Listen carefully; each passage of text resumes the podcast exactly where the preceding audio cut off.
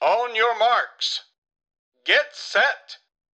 Välkommen till Maratonlabbet Vägen mot sub 3. I den här podcasten följer ni mig, Johan Forstedt och Erik Olofsson på vår väg mot sub 3, alltså att springa maraton under tre timmar. I det här fjortonde avsnittet slår näringsfysiologen Linda Backman fast vad man ska äta dagen innan och under ett halvmaraton eller maraton.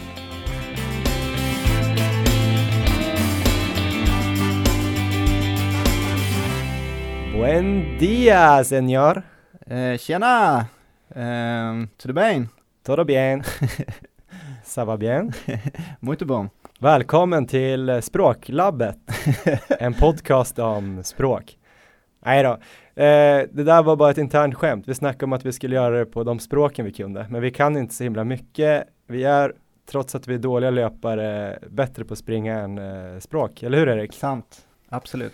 Hur är läget? Vi träffades ju faktiskt igår och du såg oförskämt pigg och laddad ut tyckte jag. Tack, det är mycket bra. Jag är, mm, ja, det känns bra. Inga krämpor och eh, jag känner mig i fas inför, inför vad som komma skall. Vi pratade lite förra veckan om att du gick in i någon sån här Johan Olsson-period, att du började bli sjuk och negativ, eller inte negativ, men att du började kanske tvivla lite. Nu känns du absolut inte som Johan Olsson. Jättepositiv. Ja. Är det oroväckande? Jag vet inte, jag hoppas inte det. Jag var ju sjuk där, men det, det gick över snabbt, så att jag var väl borta tror jag tre eller fyra dagar med sjukdom. Men sen så kunde jag komma tillbaka och börja träna igen i slutet av veckan. Och den där ofrivilliga vilan verkar ju faktiskt ha lett till en av dina livs eh, bästa prestationer. I alla fall din livs bästa prestation på 10 kilometer. Precis. Berätta om varvet-milen. Ja, det var i söndags. Med exakt två veckor till Madrid Marathon som jag hade mitt preparationslopp där.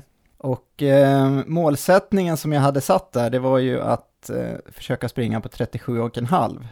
Jag sprang ju premiärmilen om det var två veckor innan på 37.54 tror jag det var. Så det tänkte jag att jag kunde sänka lite och förutsättningarna var helt perfekta. Det var 12 grader, det var nästan vindstilla, det är en väldigt så snabb bana, helt flack nästan, inga backar. Så det var inget liksom att klaga på, jag kunde springa i linne och shorts också. Vad var ditt eh, personliga rekord då och när var det satt? Eh, jag tror jag har någon sån här tid från 2001, så det känns som en helt här annan tidsperiod. Då, men sista, ja. sen du kom tillbaks eh, det sista var, åren här då? Det var ju året, eh, förra året. Ja men det, jag sprang ju precis samma lopp i augusti förra året. Samma mm. bana, det var också varvet milen, så det, då sprang jag den på 37 och 45. Um, så det kan man väl säga var mitt pers. Mm. Jag hade ju siktat då på att springa 3.45 där i snitt, så det var mitt mål. Och eh, ja, det blev lite rusning där i början, men jag tyckte att jag, så här, ja, jag höll mig lugn och höll mig i mitt tempo. Men så kollade jag på klockan efter en kilometer och där sprang jag på 3.36. Så då tänkte jag, oh, okej, okay, du är helt dum i huvudet, vad håller du på med? Eh, så försökte jag sänka lite och andra kilometern kom jag på 3.37 så att det var, redan där började jag ana så här, okej okay, det, här, det här gick ju inte så bra. Men eh, sen kom jag väl in lite så här i eh, tempot sen, jag har kollat mina tider sen, så sen började jag hitta så 3.45 tempo i snitt under loppet. Så det, jag hade en bra känsla, jag hade, även om det gick snabbt där i början så kändes det inte som att det var för snabbt. Du sprängde det inte i alla fall? Nej, det gjorde jag inte. Och jag, jag hamnade lite så här i ingenmansland. Det var som en stor klunga framför mig, kanske en 40 meter framför ungefär. Sen hade jag, jag hörde ingen riktigt bakom, så det var, det var lite synd att jag fick springa så här helt själv. Men eh, det, det rullade på rätt bra och eh, jag plockade väl, det var några som tappade som jag liksom kunde springa om och sådär. Så att jag sprang på med en ganska bra känsla och eh, sen tror jag det var vid 7 kilometer ungefär, med 3 kilometer kvar, så Um, då hörde jag bakom mig så här bara, heja Maratonlabbet! och så var det en kille som sprang förbi där. Um, så då fick jag så extra energi, det var peppande och sen kunde jag ta Men sprang han om dig eller? Han sprang om mig, han hade bra fart där på slutet så. Om du, vem du nu än var, eh, lyssnar nu så ge fan i att springa om oss. Okej okay, om ni hejar men spring inte om. jo men det var perfekt att han sprang om faktiskt, för då kunde jag ta rygg också ett tag. Ah, så. Um, så det var liksom dubbel hjälp där, så att jag jag tog rygg, det var både han och jag tror det var två till också som kom upp där, så vi var som en liten klunga där som jag kunde ta rygg på. Och sen eh, så det var helt, helt perfekt upplägg och eh, så då var det bara att bita ihop där och köra. Och eh, de kilometerna gick snabbare. Så då när jag såg sen så var jag nog nere på under 3.40 igen i tempo på dem. Och sen sista kilometern så bara öste jag allt jag hade kvar. Um, så att, ja, det var nog inte vackert, men det gick, det gick snabbt i alla fall, så jag tror jag hade sista på 3.35 eller något sånt där kanske. Och det nya personliga rekordet på 10 kilometer lyder? På 36.49. Ja, det är riktigt, riktigt bra. Grattis! Tack! Men hur var känslan då när du gick i mål? Var det liksom eh, droppkänsla eller var det jobbet men behärskat? Nej, det var alltså, jag var ju, det var ju en maxprestation absolut, så att jag hade ju ingenting liksom mer att ge, men bra återhämtning. Så att det, man stod väl och pustade en liten stund, men sen så kändes det bra igen. Så att det var, ja, det var en väldigt så positiv dag. Det var en väldigt snabb, det kändes som att det var en snabb dag för alla man pratade med i princip, ja jag slog pers med det och det och sådär, så att det var, det var definitivt perfekta förutsättningar. Men en grej till då, lite nördgrej kanske intressant för oss som gillar nördiga grejer. Ja. Men eh, vi, du har ju fått din eh, tröskelpuls ja. utmätt på Activitus där i januari. Precis. Eh, på, vad var det, 177? 177. Hur låg du jämfört med den och jämfört med den uppmätta maxpulsen vi hade på Activitus? I snitt låg jag på 177 under loppet. Precis, så att, och jag hade flera perioder där jag var uppe på 180 också i underloppet. Och redan från början, alltså redan tidigt så var jag uppe på den pulsen, så redan under ja. första kilometern. Det var väldigt intressant för jag jämförde med premiärmilen som jag sprang för eh, två veckor sedan. Och det var stor skillnad i pulszoner som jag sprang i. Den här gången så ja. låg jag ju, vad ska man säga, jag låg i de två högsta pulszonerna eh, ungefär lika mycket i båda så att säga. Så antingen, eh, vad blir det, zon, zon 4 och zon 5 helt enkelt. Eh, lika mycket i båda. Men eh, i premiärmilen så var jag aldrig ens uppe i zon 5 utan då var jag bara i zon 3 och 4. Så det var, och det skilde nästan i snitt så här 10 pulsslag. Eller ja, i alla fall en 7. Så det var, jag vet inte riktigt hur, hur det kunde vara så stor skillnad, för det var ändå att under premiärmilen så kände jag ändå att jag liksom låg på max, att jag inte hade någonting mer att ge där heller. Men det handlar nog om eh, att du var lite formtoppad här Aha. på grund av att du har vilat. För att eh, det är väl det som är problemet när man är lite tung i benen och nedtränad, då är det svårt att få upp eh, pulsen. Ja, sen tror jag kanske så det loppet gav mycket också, att jag hade premiärmilen jo. i kroppen. Att liksom få en sån där genomkörare. Så jag hoppas att det här loppet också kanske kan hjälpa till inför Madrid. Men eh, intressant ändå att du hade din eh, tröskelpuls som snitt för det indikerar ju att det tar ett tag att komma upp i det ändå i början även om du kom upp tidigt i det. Så ja. det indikerar ju att du har eh, legat över tröskel ganska mycket på slutet. Ja, och det är väl det man ska också göra eftersom tröskel ska man ju kunna hålla i upp mot 60 minuter så om man springer milen på 37 så ska man ju gå över tröskeln. Ja. Uh, så du har gjort ett bra lopp Erik. Sant. Gratulerar dig. Tack Kul. så mycket. Hur ser annars, eh, har annars förberedelserna sett ut då? Det börjar ju bli lite nervöst nästan. Det är ju faktiskt bara nu när vi spelar in 11 dagar till eh, Madrid hel och halvmaraton och nio dagar när det här släpps. Eh, vad har du mer tränat eh, förutom varvet milen? Um, ehm, jag pratade lite om i förra episoden om att jag ville köra ett till långpass den här veckan, att kanske ligga så 12 dagar innan. Ja. Pratade om att springa kanske 35 kilometer, men när jag läst på lite extra nu om de sista två veckorna om formtoppning och så vidare så har jag väl insett att det skulle inte ge någonting egentligen att köra det passet, utan det skulle mer vara ganska stora risker att ta att uh, bli sliten. Så det passet mm. har jag plockat bort. Så igår var jag ute och körde lite maratonintervaller, tre gånger fyra kilometer. Eh, maratonfart för mig kommer vara 4.16 i snitt om jag springer på tre timmar. Eh, och igår låg jag på ett snitt på, jag tror 4 och 11 kanske jag hamnar på, så det var under, men det var med bra känsla och ett eh, bra, lagom och bra pass. Du verkar ju ganska kaxig nu. Du har ju tidigare sagt att eh, du ska klara sub 3 i Madrid, att det inte finns någonting annat.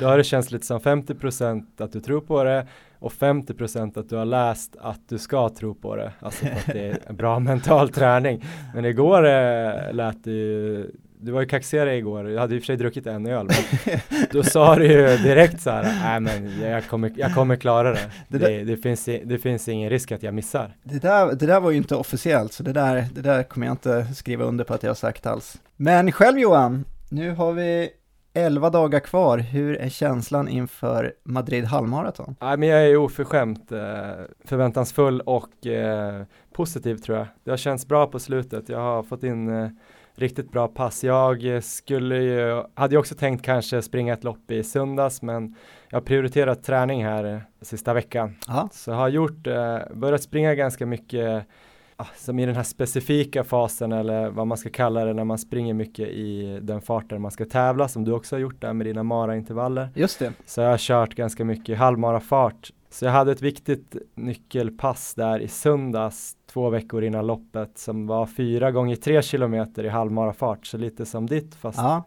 jag vände på det. Och eh, då min halvmarafart är ju tänkt att vara 3.59 ja. och så var det en kilometer joggvila mellan och där låg jag runt 4.55 fart. Kändes bra. Ja. Jag var lite tung i benen liksom, men eh, i, i kroppen eller i andningen och sådär kändes eh, stabilt liksom. Och sen eh, körde jag igår ett bra pass med vår kompis eh, Per Wimmerkrantz som också ska med till Madrid och springa maraton är det tänkt. Eh, vi sprang igår söderrunt eftersom jag är hemma i Stockholm på en liten kort visit så sprang Yes. vi då eh, i halvmarafart 10 kilometer. Han fick dra mig lite där. Men vi sprang faktiskt på 39.13 Ja, Eh, mycket bra. Så det är 3.56 fart. Ja, det är på ett sätt eh, mycket bra, på ett sätt orimligt bra med tanke på vad jag tidigare gjort. Så. Det hade ju varit, alltså innan Parisloppet hade det här varit eh, pers då liksom på Ja. milen. Nu har jag ju sprungit på 38.20, 38.23 på, på lopp så, här. så att 39.13 på träning, tung i benen. Vad var det för känsla? Gick ni på max eller var det liksom, hade ni mer att ge? Nej, det var känslan att första fyra kilometerna, vi har inte träffats på ganska länge och när vi, när jag bodde i Stockholm senast så sprang vi många långpass ihop. Då sprang vi och snackade rätt mycket. Det var liksom, ja men veckans eh, häng liksom var löp, eh, löpningen. Så det var lite den känslan i början. Förutom att vi sprang i liksom 3.57 fart istället för 5 och 10 fart liksom. Så vi sprang ju och snackade lite grann första fyra. Men sen var det liksom som att vi sa bara, äh, eh, nu får vi nog bara eh, borra ner huvudet och sluta prata lite. För det kom lite motvind där på södra sidan av, eh, där vid Årstaviken typ.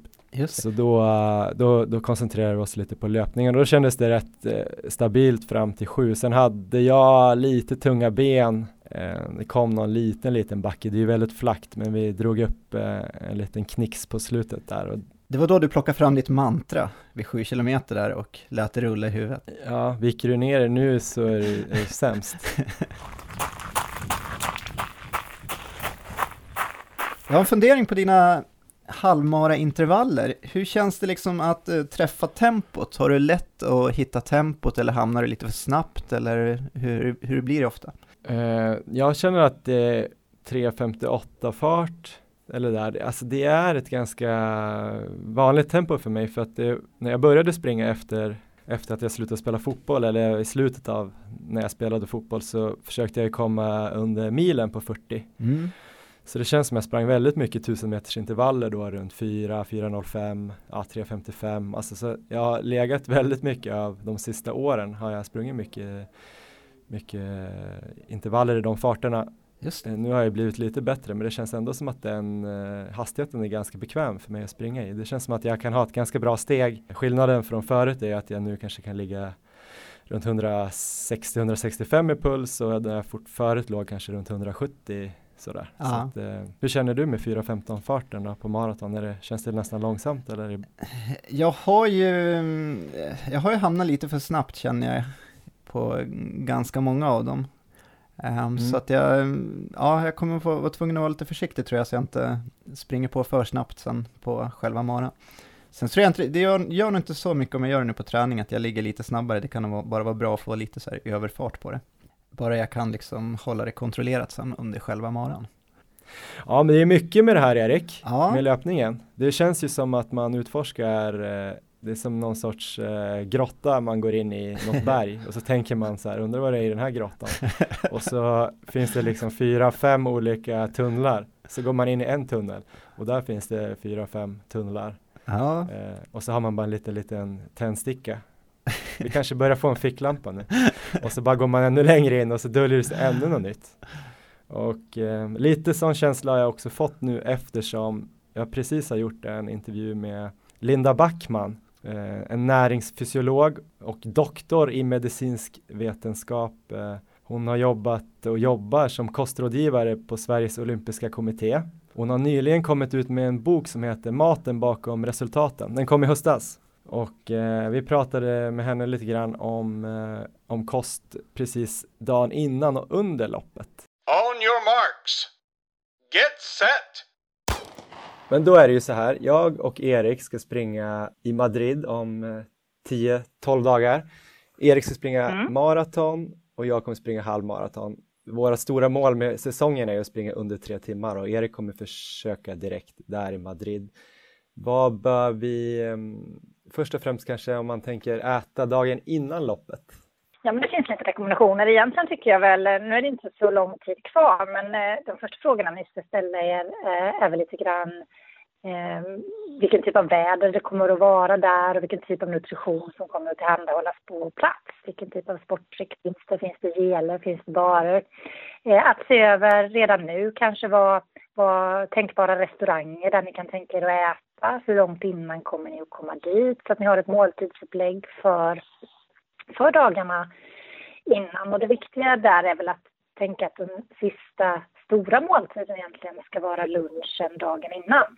Okej, Eh, och att man sen försöker att hålla de kommande måltiderna lite mindre så att det blir eh, eh, ingen, ingen stor rejäl middag kvällen innan är inte min rekommendation utan att en ordentlig lunch dagen innan och sen att man fyller på med flera mindre måltider med tre, tim- tre timmars intervall sådär under resten av eftermiddagen och kvällen där innan loppet.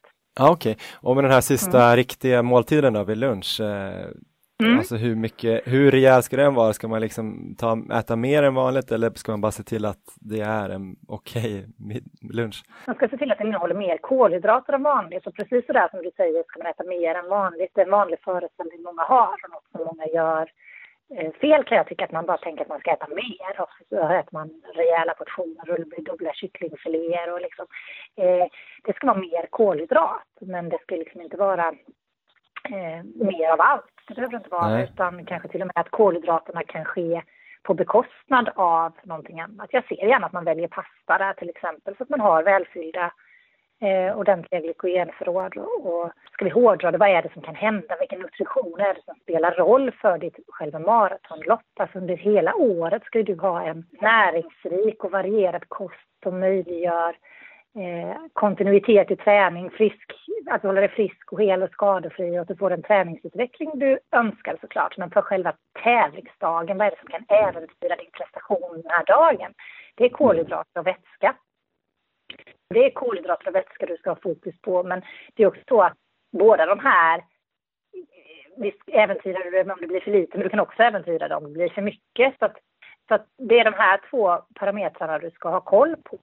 Eh, därför tycker jag det är viktigt att man eh, byter ut delar av eh, den vanliga lunchen man har mot mer kolhydrattäta alternativ och att det då inte blir för fiberrika kolhydratkällor heller, för det är det som ofta är magproblem och där vet man ju med sig själv om man är en känslig individ eller inte. De som vet med sig att man i samband med löpning eller i tävlingsfart i synnerhet får väldigt upprörd mage ska vara extra försiktiga med det. Så att man kan skära ner på grönsaker, det är inte vitamin och mineralbrist man kommer att få. Och man kan skära ner på såser och proteinkällor men mer se till att det blir lättätna kolhydratkällor, hellre en skiva bröd till och att man kanske dricker juice eller något kolhydratinnehållande den måltiden som är ändå lättätna kolhydratkällor. Det, det är ett tips.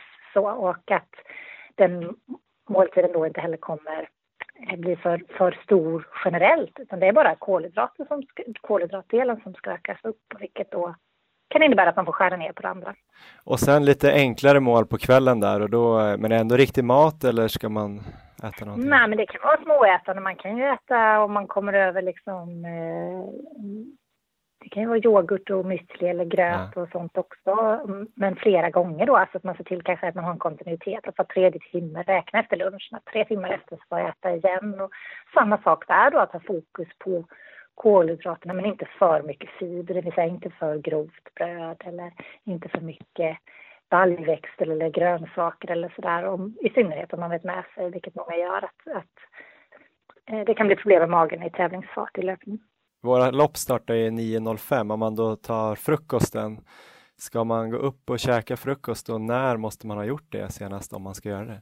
Det bästa är om man kan äta tre timmar innan och där får man väl se lite grann och räkna till hur mycket behöver jag för att ta mig till arenan och om man ska hämta nummerlappar och sådär eller om det är gjort. Och, så man vill ju också prioritera såklart sömnen och sådär. Så att, eh, men funkar det att äta tre timmar innan så är det det bästa och vet man med sig att man brukar tolerera att äta närmare inpå så eh, funkar två, två och en halv timme också.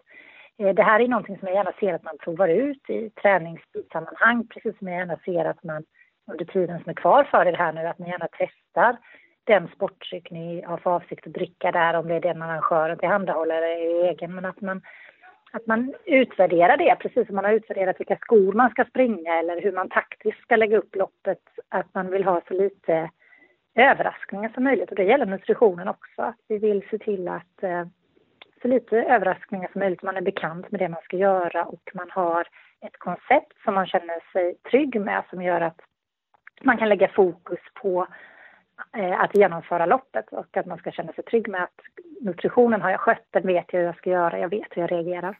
Ja, då hoppar vi snabbt in här lite grann på maraton då.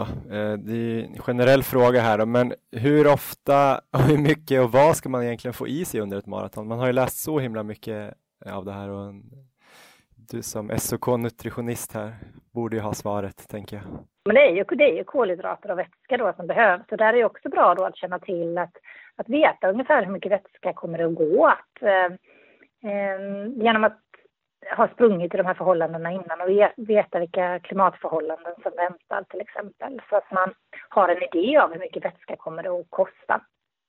Och sen gör det inget om man under löpning går lite grann back. Alltså man behöver inte kompensera för all vätska man förlorar. Men, men man ska ju heller inte eh, förlora för mycket men inte heller överdricka då. Så för både de här kolhydraterna och vätskan så kan det också bli problem med magen.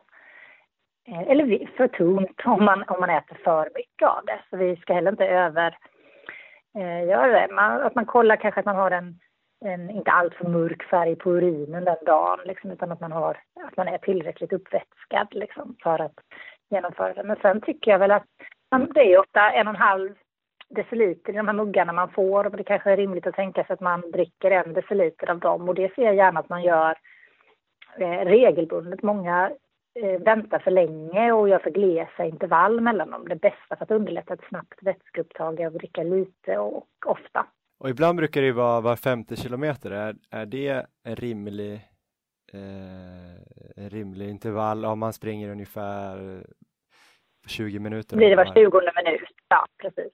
Mm. Ja men det är, väl, eh, det är väl eh, rimligt. För alternativet då är ju att man skulle på något sätt behöva ha vätskelangning eller bära med sig sin vätska. Och det, det kostar ju mer än vad det tillför. Liksom. Så att, men att man då siktar på att utnyttja alla de vätskestationerna verkligen. Och, eh, Sen är det ju mellan 30 och 60 gram i timmen någonstans med kolhydrater där jag tycker på de tiderna ni siktar på att ni ska ligga mot att snarare försöka sträva efter närmare 60 gram kolhydrater. Och samma sak där, att man tillför det eh, med regelbundenhet och gärna då i sportdryck i, vid de här vätskestationerna så att man får båda samtidigt. Men det kommer inte att räcka. Då kommer det fortfarande, då kommer det inte nå er fulla potential när det gäller kolhydrattillförsel om ni bara tar en deciliter sportdryck var 20 minut. Det blir för lite, så då kommer man behöva ha en gel eller någonting också. Hur många gram är i ett glas sportdryck sådär då? Ja, men sportdrycken ligger ofta mellan 6 och 8 procent, det vill säga att du får mellan 60 och 80 gram på en liter. Eh, så då får du ju mellan 6 och 8 gram på en deciliter. Och det blir ju då vid tre sådana muggar, då ger ju det dig eh, på sin höjd 24 gram kolhydrat. Mm, inte ens hälften. Nej, och, och, men med en gel då tar du 25 gram till. Så då, då börjar det ju likna någonting. Och det är ju för att säkerställa att du har kolhydrater för att kunna genomföra liksom, högintensivt arbete. För det som händer om de tar slut är ju att du tvingas dra ner på täkten alternativt måste gå in med mer syre i systemet och då kommer du uppleva det mycket jobbigare. Din, din relativa belastning kommer du behöva höja. På sådana här motionärlopp så serveras ju ofta liksom bananer och bullar och allt möjligt som är lite mer fast form. Kan det vara bra för magen på något sätt eller räcker det att ta kanske gel, sportdryck och vatten och bara koncentrera sig på det? Under tre timmar som ni siktar på så brukar det räcka med att ha gel och sportdryck. Börjar man komma över tre timmar och tänka sig att man ska genomföra maran på fyra timmar eller sådär, då kan det vara bra att magen får någonting fast att jobba med. Liksom. Då, är, då tycker jag det där är bra alternativ. Det viktiga oavsett vilken tidsambition man har där, det är att jag gärna vill att man ska testa det här innan. Att liksom, tänker mig att men sen tar jag en banan, testa det under träning. Hur funkar det för dig? Och gärna träning i där man simulerar tävling, alltså i tävlingsfart eller sådär så att man faktiskt vet hur man reagerar för det är så otroligt individuellt så att man inte testar någonting helt nytt. Jag har en fråga här, jag vet att eh, vi har lite knappt om tid men halvmaraton om man ska springa mm. ja, liksom på 1.24 då, som jag ska göra, under 1.24, då är, man brukar ju säga att de här glykogenlagren kan räcka 90 minuter, har jag hört eller läst. Mm.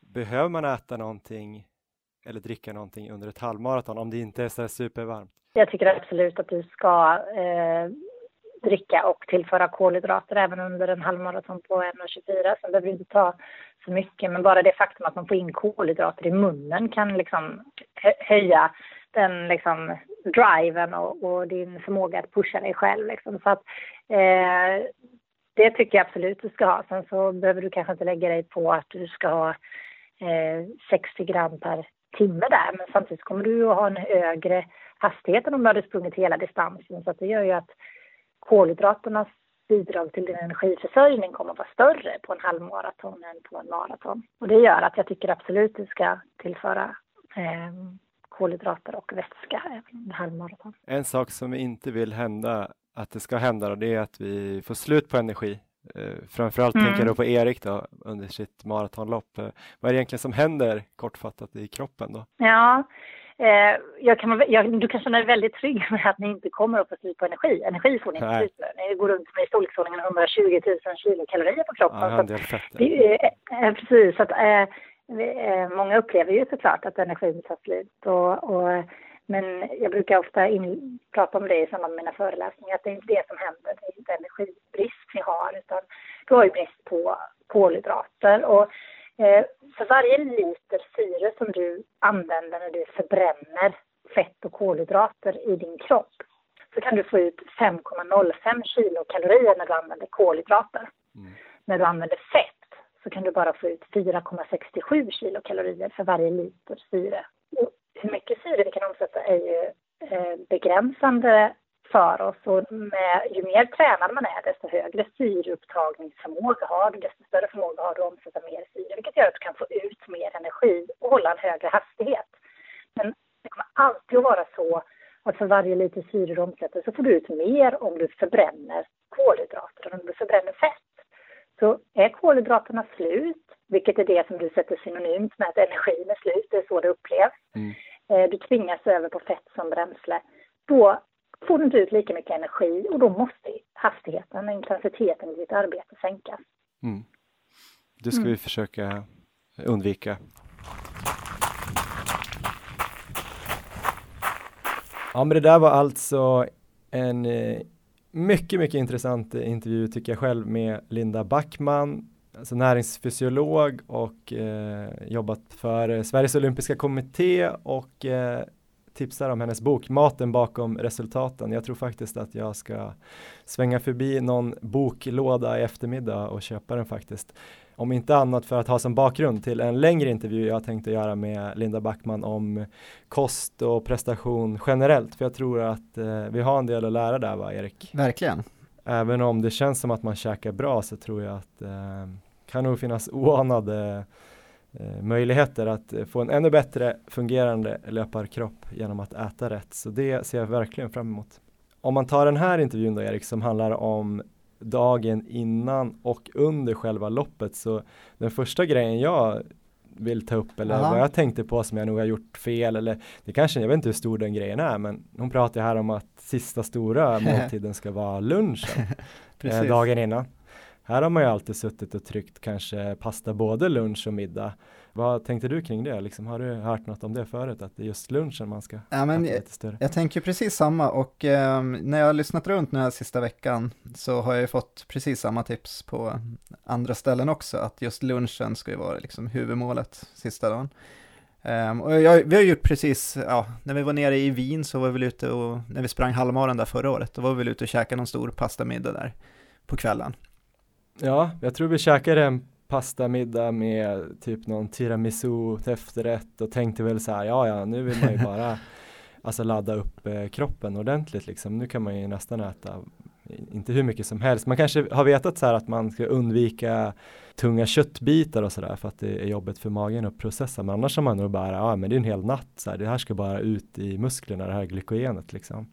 Ja, så fokus på lunchen, men sen så något som jag kanske har liksom tagit med mig mest här, det är ju, som jag har hört från många ställen, det är ju att egentligen ska man ju bara försöka äta så normalt som möjligt. Um, mm.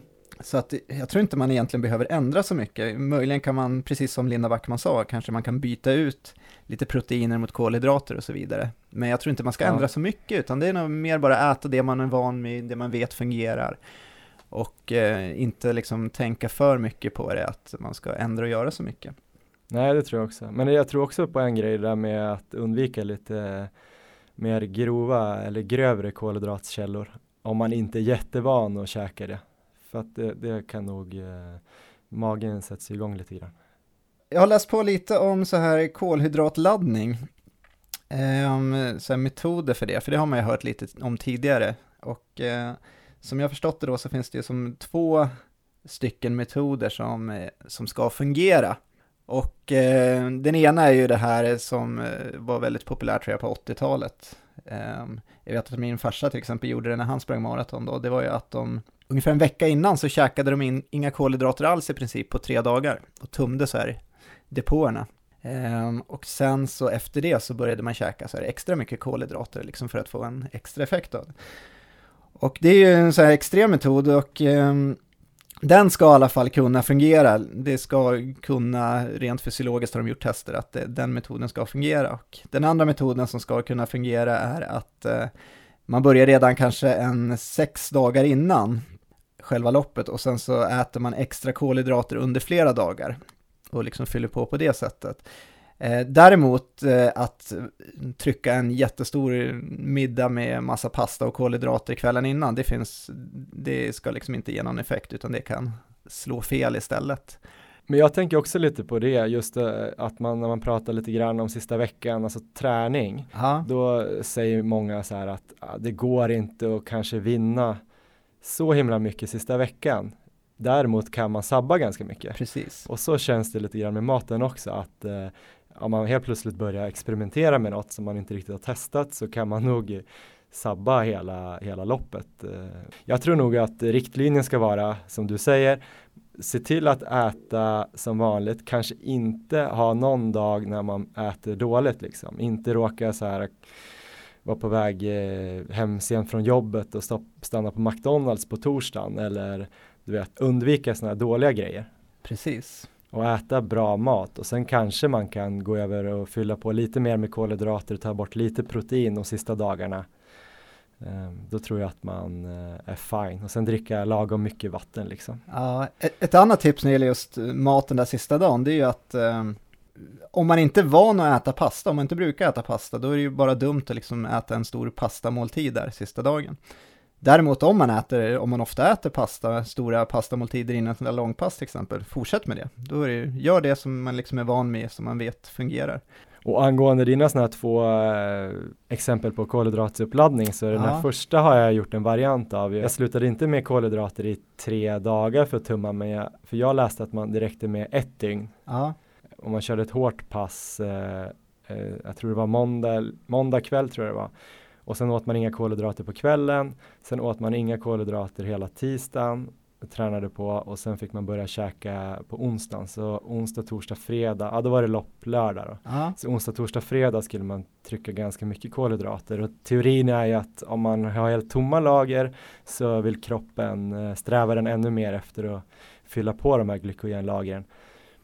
Men grejen är att det där dygnet när inte jag fick käka kolhydrater eftersom jag är helt ovan vid det Ja. så var jag ju ett vrak. Alltså. jag var ju sjukt otrevlig, jag fick ont i huvudet. Jag kunde inte sova typ. Eh, Det tror jag kanske sabbade lika mycket som att jag fick någon eventuellt bättre kolhydratladdning där. Så Säkert. Nej. Men sen själva loppet Erik, eh, jag lärde mig här nu att eh, jag ska ju bara springa halvmaraton men jag ska nog ändå trycka i mig någonting då helt enkelt. Ja, precis. För när jag kommer ihåg i fjol när vi sprang i Wien, då blev min eh, slutgiltiga strategi som jag, om jag inte missminner mig så tänkte jag, nej jag ska hålla på under 90 minuter, då ska mina lager räcka enligt forskning. Så jag tror inte att jag tog någonting, möjligtvis något glas vatten bara. Ja, Men då kände jag så här, jag satsar istället, för, istället på att hålla min teknik, fokus, springa förbi folk eh, kring, i de här um, liksom, vätskekontrollerna och bara hålla, in, eh, hålla igång liksom. För jag tycker det är så jobbigt ibland när man stannar upp och måste stanna och så spiller man lite och så krockar man med någon typ så här. Och det känns som det tar så mycket kraft ibland att komma igång igen. Men eh, mm, kanske en dålig strategi. Ja, det är ju på 10 km till exempel, då känns det ganska givet att man inte behöver dricka eller ta någonting. Men just upp på halvmaran då, så då kan det nog vara bra att lägga in något stopp. Jag funderar kanske på att gå och köpa lite gels nu Ja, och testa. Jag ska ha göra ett ganska hårt pass imorgon tänkte jag. Kanske Ja. blir mitt sista riktigt hårda pass. Och så testar jag att köra lite gel i mitten av det. Jag ska köra lite 1000 meters intervaller. ja, Och så känner hur, hur, hur, hur det känns lite grann. Och så kanske jag har köpt några fler så kan jag eventuellt ha någon gel med mig. För jag, då kan jag ju ändå styra det lite själv på loppet. Att jag kan suga i mig någon sån eller en halv sån innan en vätskekontroll och så sköljer jag bara ner med lite vatten. Så borde jag få i mig, om jag gör det två gånger, då borde jag få i mig ungefär de här 30 gram per timme. Om jag kanske har två geller eventuellt. ja, De är ju rätt smidiga att ha med sig i fickorna eller tejpa fast dem någonstans. Precis. Sen så kan man ju vara som mig också. Jag har ju haft välja problem med de här gällen. Ja, Jag har ju verkligen provat i lopp tidigare och sådär. Ehm, ta Stockholm Marathon förra året när jag ehm, mådde efteråt extremt dåligt och låg i sjukvårdstältet där i tre timmar ungefär. Då hade jag provat de här gällen och eh, även sportdryck och eh, ja, jag mådde verkligen inte bra efteråt. Är det nu vi ska passa på att lägga upp den här bilden? Jag har fortfarande inte lagt upp den här bilden. Jag tror jag snackade någon gång förut om att vi borde lägga upp en bild på när du mådde så här dåligt. Tog du en bild på det alltså? Jag tog ju först en bild Ja, eh, och sen hjälpte jag dig. ja det visste jag inte om. Ja, jag tror jag har någon bild där eh, som jag har snackat om att vi ska lägga upp. Om du lovar att inte gå in och kolla på Instagram typ på ett dygn för att du kanske kommer få så här eh, dålig mental känsla. Men alla andra kan ju se bara som ett avskräckande exempel då, om man inte följer Linda Backmans råd vad som kommer hända. Vi lägger upp den efter loppet, efter Madrid. Ja men hade inte du en liten lista förresten? Jo. Du sa att du hade Ja, precis. Jag har även den här veckan gjort en topp 5-lista och det här är alltså topp 5 alternativ till energigels. Ehm, så om man tycker, det jag känner den är, jag, tycker de är ganska vidriga också, jag får sån här illamående känsla när jag tar dem, jag får en väldigt, väldigt negativ känsla. Plus att jag lätt kan bli illamående efteråt. Så här kommer alltså fem alternativ som ska kunna fungera bra. Ehm, nu är det så här att jag har inte testat alla de här alternativen själv, i alla fall inte ännu. Någonting som är väldigt viktigt nu inför ett eh, maraton är ju att man hittar en metod som liksom fungerar och provar den på träning och jag har ju ett upplägg nu som jag kommer köra på. Har du börjat med disclaimers i den här podden? Jag tycker det här känns lite tråkigt. Då blir man lite mer som alla andra poddar. Kan inte vi bara köra och så får folk stämma oss om de äter fel? ja, vi, jag, jag kör då. Tips 5. Rå gammal fisk eh, som har legat i en uppvärmd bil Kan- en het sommardag. Kan du prova den till nästa vecka? Mm, Lite som kanske. surströmming. Nej men förlåt. 5. Fem, och det här har jag inte provat själv, men det är, det är många som gör egna gels. Så det kan vara ett bra Mm. tips om man tycker de här är äckliga, att man eh, provar. Det finns diverse olika ingredienser och det bästa man kan göra nog är att eh, googla upp lite om det. För där finns det många bra förslag även på YouTube, hur man kan göra egna gels och hur man kan paketera dem. Ja. Fyra, det är någonting som, eh, som jag faktiskt provade idag. ehm, under ett kortare pass, det var mer bara för att liksom känna smaken av det och eh, se hur konsistensen var att äta dem. Ehm, och det såg jag på ett klipp här på YouTube. Det var en kille som var ute och cyklade och sen så istället för sån här gel så hade han med sig färska dadlar.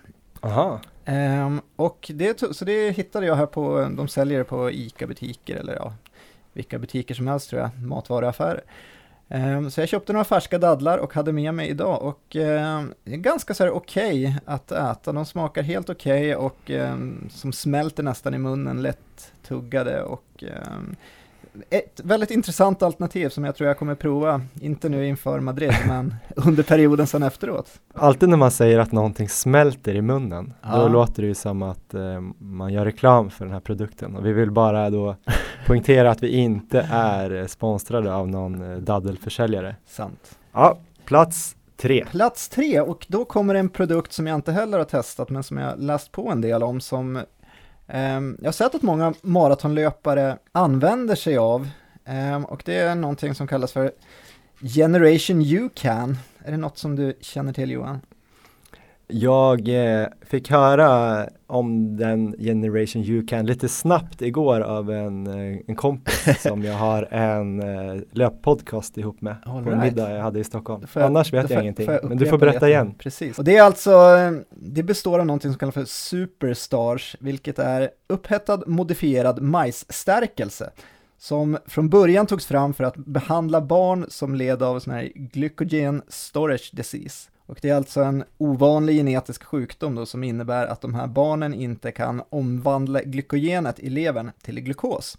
Så det var liksom början på det. Eh, men den här produkten nu då har ju börjat användas här av många löpare och det är som en shake man blandar och dricker då inför loppet, kanske en halvtimme innan loppet. Den ska tydligen vara ganska vidrig att dricka och eh, klumpig och ganska äcklig, men de här kolhydraterna ska då, tanken är att de ska tas upp väldigt långsamt i blodet så att man ska kunna få en effekt under två till fyra timmar efter Mhm. man har druckit det här. Ehm, Så ska man, tar man en sån där shake innan så ska, ska man kunna stå sig ganska bra på den. Vissa tar bara det under ett maraton och andra kanske kompletterar med någon hjälp på slutet eller något sånt där. Men det är ju ett eh, alternativ som, eh, som kanske kan vara värt att prova på och är det någon lyssnare som har testat det här så skulle vi vara, i alla fall jag var väldigt intresserad av att höra vad de tycker om det. Maila till oss på maratonlabbet.gmail.com eller skriva under någon lämplig bild på Instagram där vi heter Maratonlabbet. Yes, Plats två. två va? Ja. Och det här är någonting Johan som du kanske mm, snart kommer ha ganska mycket av hemma. Vad tror du det kan vara? Blöjor, Så ta med blöjor på, på mjölkersättning. Ehm, ja, kanske inte mjölkersättning, men barnmat. För där Mm. finns det Mm. ett oerhört stort utbud nu på eh, de flesta affärer. Med massor av olika Mm. smaker och förpackade i så tuber och liknande. Ehm, så där finns det nog väldigt många alternativ som eh, ger snabba kolhydrater helt enkelt. Så det kan vara värt att kolla på, prova och eh, se hur det funkar. Det är ungefär samma energimängd va, som gäller fast det blir billigare eller? Ja, Vad är, vad är fördelen? Ehm, fördelen är väl kanske om man, precis som jag, tycker att de här energigällarna är väldigt äckliga och sådär, att man kan hitta en variant som, som helt enkelt smakar och fungerar bättre. Att gällorna då kanske är lite dyrare, handlar det mer om liksom märke och att de säljs i så här butiker där man verkligen ska prestera och att de egentligen är ganska överprissatta eller? Utan att vara någon expert på det så det, de kan väl innehålla lite så här koffein och sådana saker som till exempel barnmaten inte gör då, som kanske kan ge lite effekt. Men i övrigt så det, det är säkert så att de är lite extra prissatta. Den här Går vi tillbaka till den nummer tre, Generation Yukan, det ska tydligen vara väldigt, väldigt dyrt också, så att det kan man ju tänka på. Vilken mardröm för övrigt att ha en massa koffein i barnmaten om man kanske vill mata dem och hoppas att de ska somna sen. Ja, bara, nej, jag, nej fan jag gav dem gällen och jag tog barnmaten på maratonen. ja då, blir det, då blir det ett tufft lopp. Speedade. Ja, nummer ett, får jag gissa? Nummer ett, jag tror du kan eh, ta den, gissa. Ostron. Det var fel. Jaha, Eh, fan också. nummer ett, och anledningen till att det är nummer ett, det är för att det är som jag kommer köra här på Madrid Marathon och det är, det är inte så avancerat eller så, utan jag kommer käka godis. Mm, du är en riktig godisgris. Det är jag, verkligen. Så att eh, det funkar för mig, det har jag kört på många av mina långpass.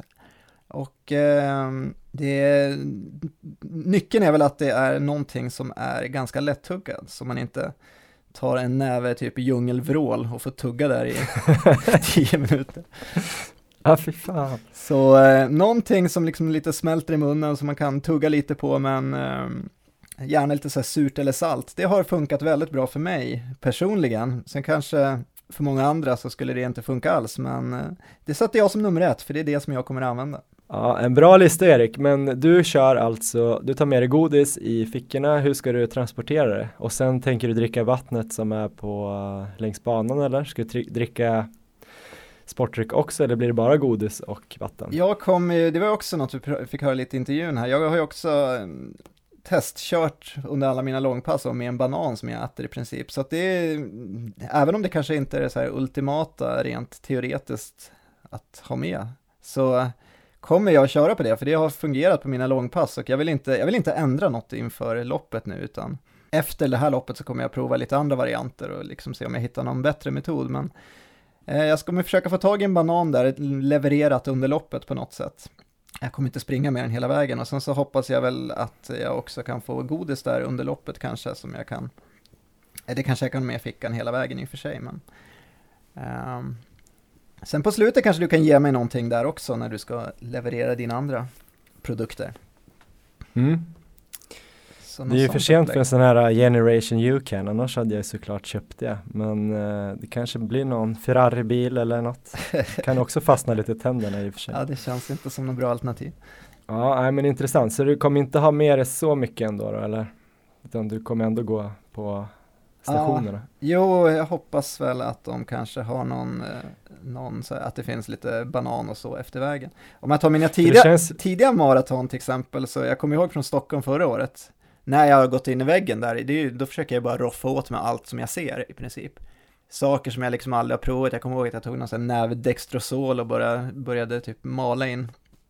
Um, så uh, ja, jag kommer definitivt inte göra någon sån variant den här gången, utan nu kommer jag köra på det jag vet fungerat på träning. Men har du räknat på godiset där då nu? För det var ändå så att hon tyckte att, eh, Linda här tyckte att vi skulle ha 60 gram kolhydrater per timme. Ja, oft, oftast rekommenderas det efter ungefär 60 minuter in, så att det kommer att vara någonstans runt, eh, vad blir det, en och en halv, en och en halv mil.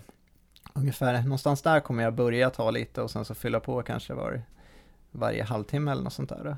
Men du har kollat på kolhydratsmängden i dina godisar? Nej, det har jag inte gjort, utan så exakt har jag definitivt inte varit. Det är kanske, det är kanske något som jag bör räkna lite mer på.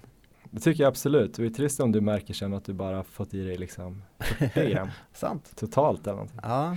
Ja, äh, men spännande. Då har du ju dels det du kan göra då. Ja. Räkna lite på det är bra att sysselsätta sig med någonting nu när du har dragit ner lite på träningen här, antar jag. Så kan du sitta och räkna på kolhydrathalten i dina favoritgodisar, sura, vad är det S-märken och sånt där. Eh, men annars då, hur känns det liksom? Det börjar ju faktiskt kännas att det börjar närma sig. Och hur tänker du lite kort här nästa vecka med löpningen? Har du liksom eh, börjat dra ner ordentligt eller? Ja, det har jag gjort. Jag Tanken är att jag ska springa lika många pass i princip som jag brukar göra. Så jag kommer ligga ungefär på sex pass i veckan, men däremot så kommer jag dra ner på distanserna, så jag kommer springa kortare. Och eh, även eh, inte ha lika mycket tid med de här höga intensiteterna. Så jag kommer fortfarande springa snabbt ibland, men inte lika mycket helt enkelt. Och sen ligga mycket på i maratonfart eller under maratonfart. Och sen sista veckan då så kommer jag dra ner ganska rejält, så att eh, det, ja, det blir intressant. Det är en sån intressant period att gå in i. För att eh, jag har hört mycket att man ska bli lite så här halvt galen under den här perioden, att man känner att, att allt går förlorat, att formen försvinner bort och att man blir tjock och allt möjligt, alla de känslorna. Jag känner redan idag när jag vet och sprang att jag, det känns som att jag är typ skadad överallt, att man, varenda liten sån här känning, som knappt är någon känning, känns jättemycket. Ja, så att man är ganska nojig känns det som, men, eh, men själv då? Hur ser perioden fram till Madrid ut? Ja men jag eh, ska unna mig ett till hårt pass här imorgon, eh, alltså igår om ni lyssnar på det här när det släpps. Eh, då tänker jag faktiskt testa, jag tror jag ska springa på bana 8000 har jag tänkt i milfart. All right. Eh, med en minuts ståvila. Jag tänkte köra det samma tid som loppet i Madrid går i princip. Så jag tänker att jag ska försöka gå upp ganska tidigt imorgon och käka frukost. Ja. Runt 6.37 kanske, om jag nu klarar av det. Vad är frukost? De, de som känner mig kanske garvar. Vad sa du? Vad är frukost? Nej men frukost för mig brukar ju vara ett ägg i någon form, antingen stekt, pocherat, kokt eller som äggröra. Eh, Så brukar det vara, det brukar ofta vara eh, grekisk yoghurt Ja. med eh, lite müsli eller granola och frukt. Och sen brukar det vara en ostmacka. All och- right. En till två koppar kaffe. Ibland apelsinjuice. Men inte varje dag. Så du kommer pochera ett ägg och sen klockan 06.00 och sen fixar det stort. Eh, kanske koka ett ägg ikväll som jag bara trycker i, ut direkt från kylskåpsdörren. Ja. Och sen tänkte jag spinna vidare på det, så hela nästa vecka så funderar jag på om jag inte ska försöka göra, lägga alla mina pass eh, vid nio på morgonen ja. eftersom starten går nio. Och kanske då kunna vända dygnet lite grann.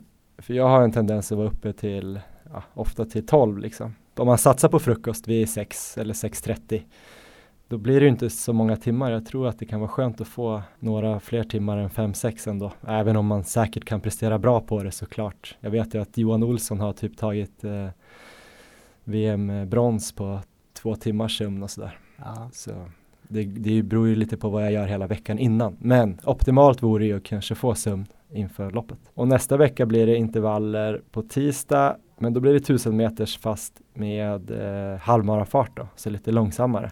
Och kanske några färre. Och sen torsdag tror jag det kommer bli lite snabbare intervaller, eh, kortare och snabbare, fast ändå inte jättehårda, liksom inte alls många utan mer bara för att hålla igång kroppen och få känna lite fart och förhoppningsvis börja känna mig lätt och sådär.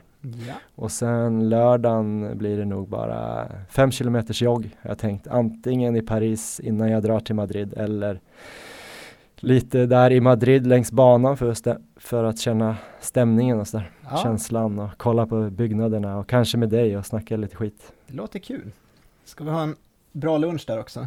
Ja, precis. Eh, Det där får vi verkligen planera. Jag Precis. flyger typ lite grann i lunchtid så jag blev lite orolig nu. Men eh, om jag drar en lunch direkt när jag kommer så ska det nog inte vara någon katastrof. Ja. Du behöver för övrigt inte packa med något löparlinne, för det kommer komma magiska maratonlabbet löparlinnen sant? som är på gång. Och jag kan, inte, jag kan inte snacka upp dem nog mycket känner jag, så jag, jag kommer bara vara tyst nu. Du kan inte snacka upp dem för att de är ännu snyggare än vad du någonsin skulle kunna säga eller? Ja, de, här- de kommer bli någonting extra och de är inte helt klara än, men jag har, ja, jag har dem på plats hemma, så det ska bara till lite extra tryck och grejer. Så. Det är bra om de är klara till sloppet så att jag inte måste springa bara överkropp. För det gör så jävla ont att sätta på eh, nummerlappen med säkerhetsnålar i bröstet. Ja, Jag ska ordna det. Men vilken färg är de då så jag kan matcha shorts? Vita kommer de vara.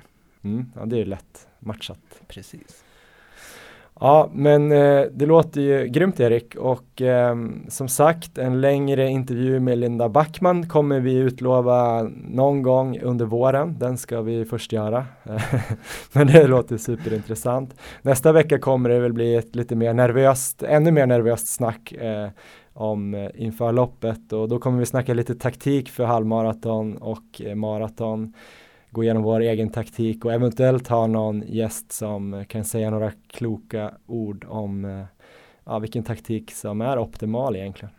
Eh, fram till dess Erik får du räkna kolhydrater i godis Ja. och försöka inte sprida allt för mycket galenskap där hemma eh, i lägenheten. Precis. Eh, tjockis. Du verkar lite slö, långsam, Ja, din lilla tjockis. Ska du inte ut och springa lite intervaller nu? det är, så, det är så jag kommer känna. Ja, tack för idag Erik. Bra Ha det jobbat! bra. Hörs. Hej.